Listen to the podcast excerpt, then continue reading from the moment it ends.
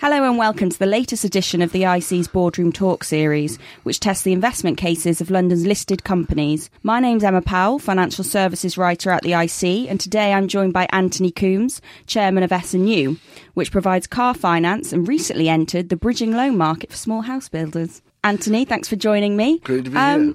I was wondering actually if we could just start off. Maybe you could explain a bit about how S and U goes about gaining new business because obviously you've, you've, had quite uh, rapid growth um, in terms of customer numbers. Yes. Well, um, I mean we're we're mainly broker orientated. In other words, we go through finance brokers like 24 7, Zuto, um, and Evolution, one or two uh, more. And we've got about 35 of those on our panel.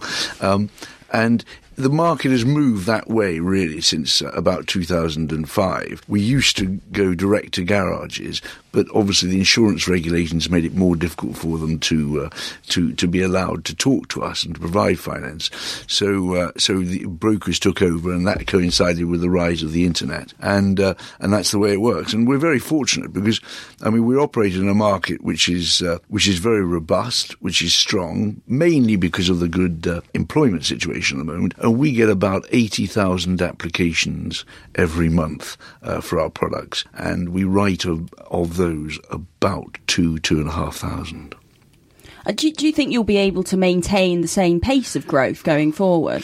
Um, that's a very good question. Um, we've never rushed for growth. We've never given targets for growth. And in fact, in the last period, uh, we've written the same amount of business as the record amount we did in the same period last year. And that has been deliberate because, I mean, we, we always think that after a period when you've been growing at about 20, 25% a year, there ought to be a pause. You've got to make sure that um, the quality is right in your book debt. It is very strong at the moment, but we just thought that it would be a responsible thing to do, just to, to take stock, and we anticipate that growth will resume um, after that. Not possibly on the same level as we've done in the past, because I mean, 25% on 25% or 25% is by definition more difficult to do. But we think that we've got a very, very strong market. We've only got about 1% of it, and we think there's a big potential.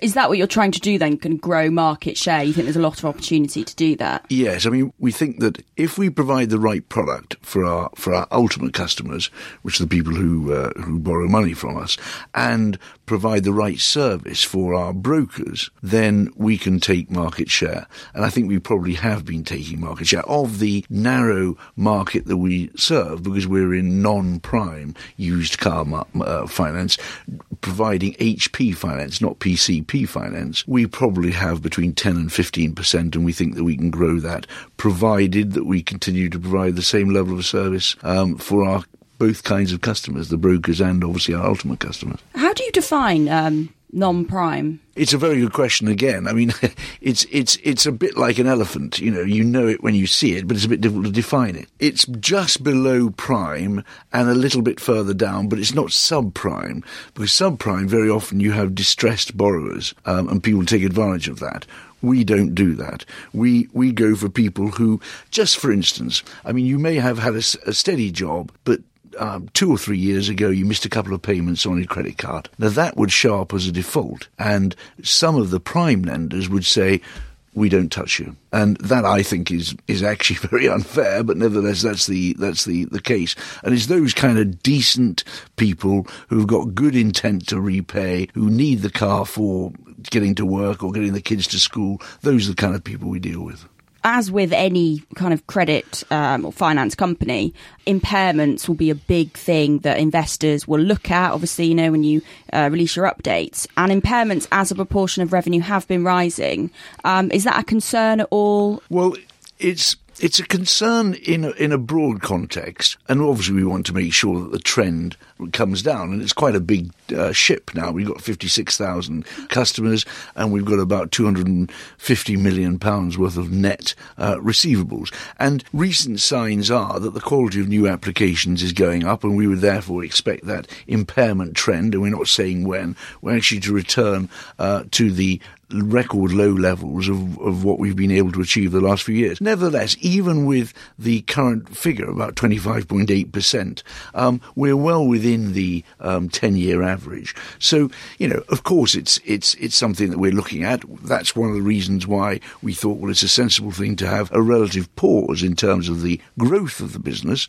Uh, we think that that will be resumed, uh, and we think that the trend in uh, in in uh, impairment will actually return to what we regard as more normal. Possibly not as low as uh, as it has been, um, you know, in the in, in four or five years ago when we were effectively writing prime customers at nearer non-prime rates because the banks, you know, after the crash, had really were turning down people they really shouldn't have turned down uh, for prime business. But nevertheless, um, we think it'll come back to a, a level which is uh, consistent with with uh, what we need. And I must also say that even at levels of impairment higher than what we've been getting at the moment, our return on capital employed has still been very, very good, and we anticipate that that trend will continue as well.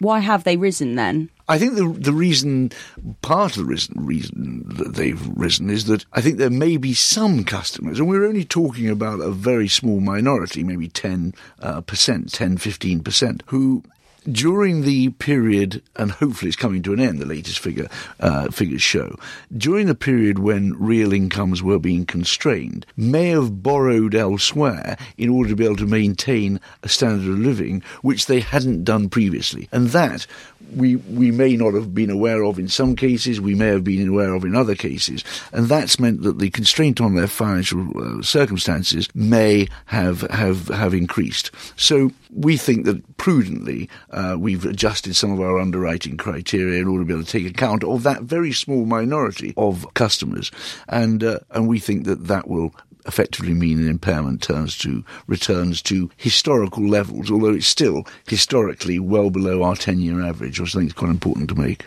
uh, point to make. What is the 10-year average out of interest? It's around 26.4 percent.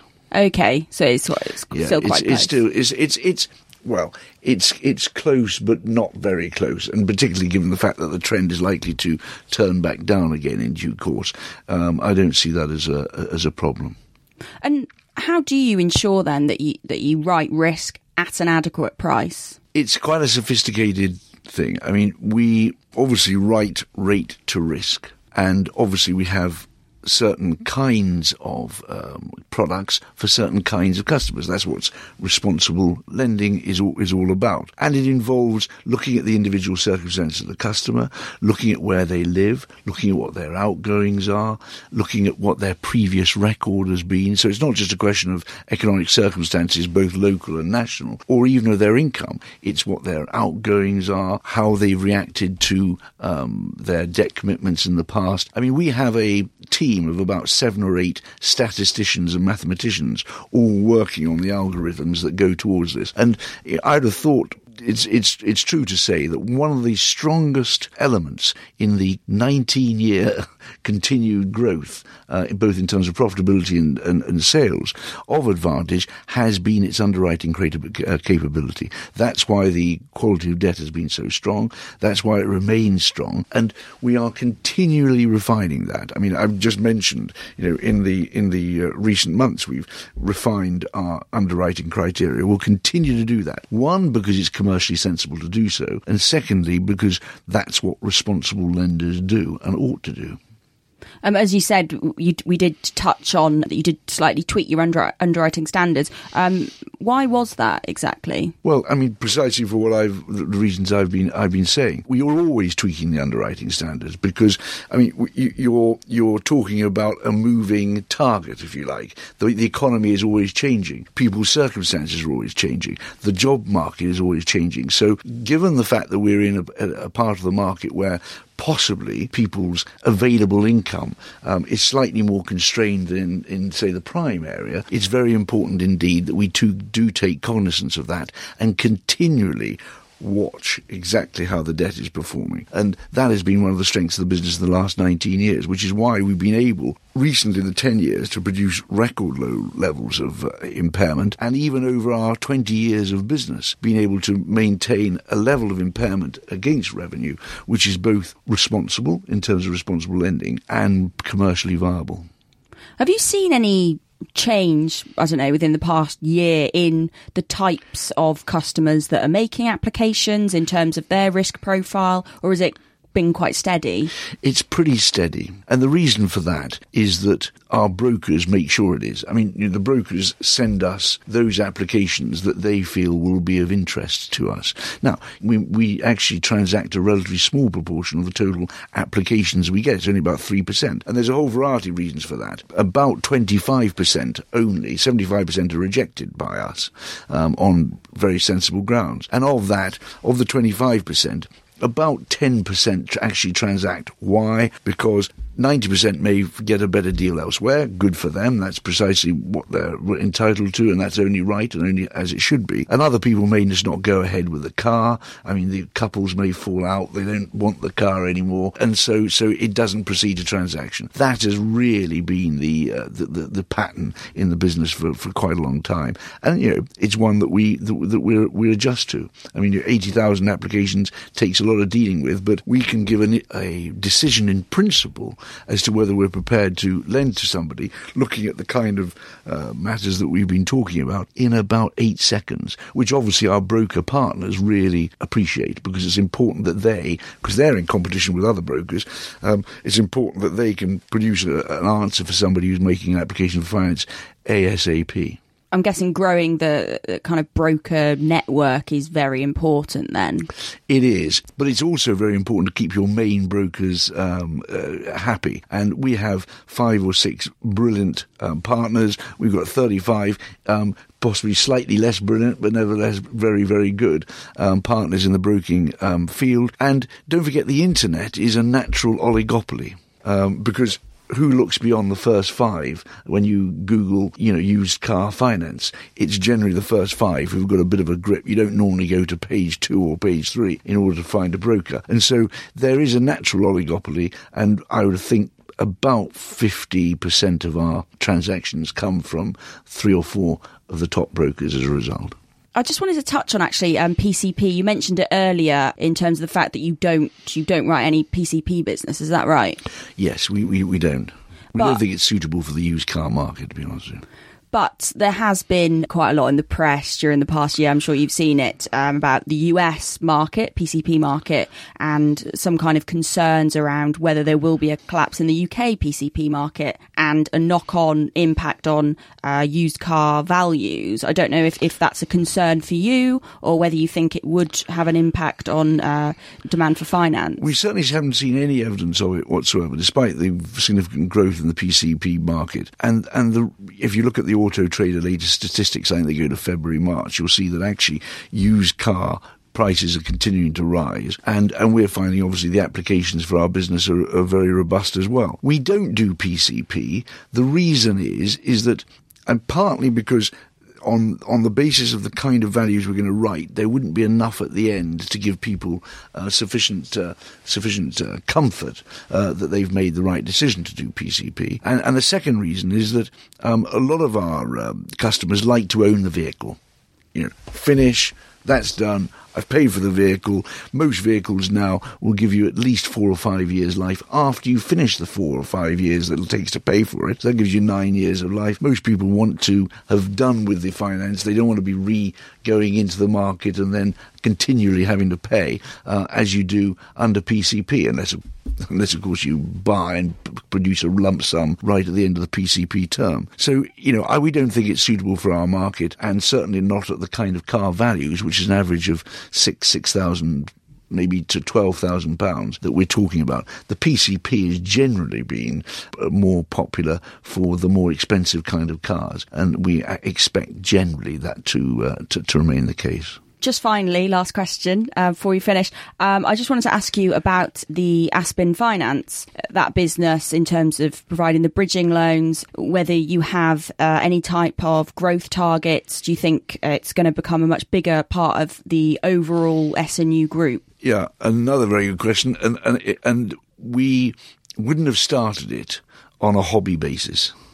In other words, we only want to do this business if we make a substantial profit over the next three or four years. Substantial profit, what is that? Well, in our terms, it's probably five million pounds a year. It'll add to the diversification of the uh, group's earnings, and we think that there's a lot of potential in that business. It's estimated to reach about 8.8 billion uh, pounds a year by 2020, and uh, we think that in the refurbishment market, in particular, um, we think there's a huge amount of potential. And Aspen's done very well. I mean, it had a slow start, we'll say that, because we we possibly underestimated the importance of credibility with brokers, because it's still a broker oriented market, just as the car finance market is. But they've actually gained traction. They're up for several uh, industry awards now. I think that they get on very well with the brokers. Their reputation is growing, and they're in profit. So on a monthly basis, I think that's first class, given the fact that they've only been going for a year, and we've got high hopes for them. Okay, great. Well, I think we'll leave that there. So, Anthony, thanks very much for joining me. Great. Thanks very much indeed. Even when we're on a budget, we still deserve nice things. Quince is a place to scoop up stunning high end goods for 50 to 80% less than similar brands. They have buttery soft cashmere sweaters starting at $50, luxurious Italian leather bags, and so much more. Plus, Quince only works with factories that use safe, ethical, and responsible manufacturing. Get the high-end goods you'll love without the high price tag with Quince. Go to quince.com/style for free shipping and 365-day returns.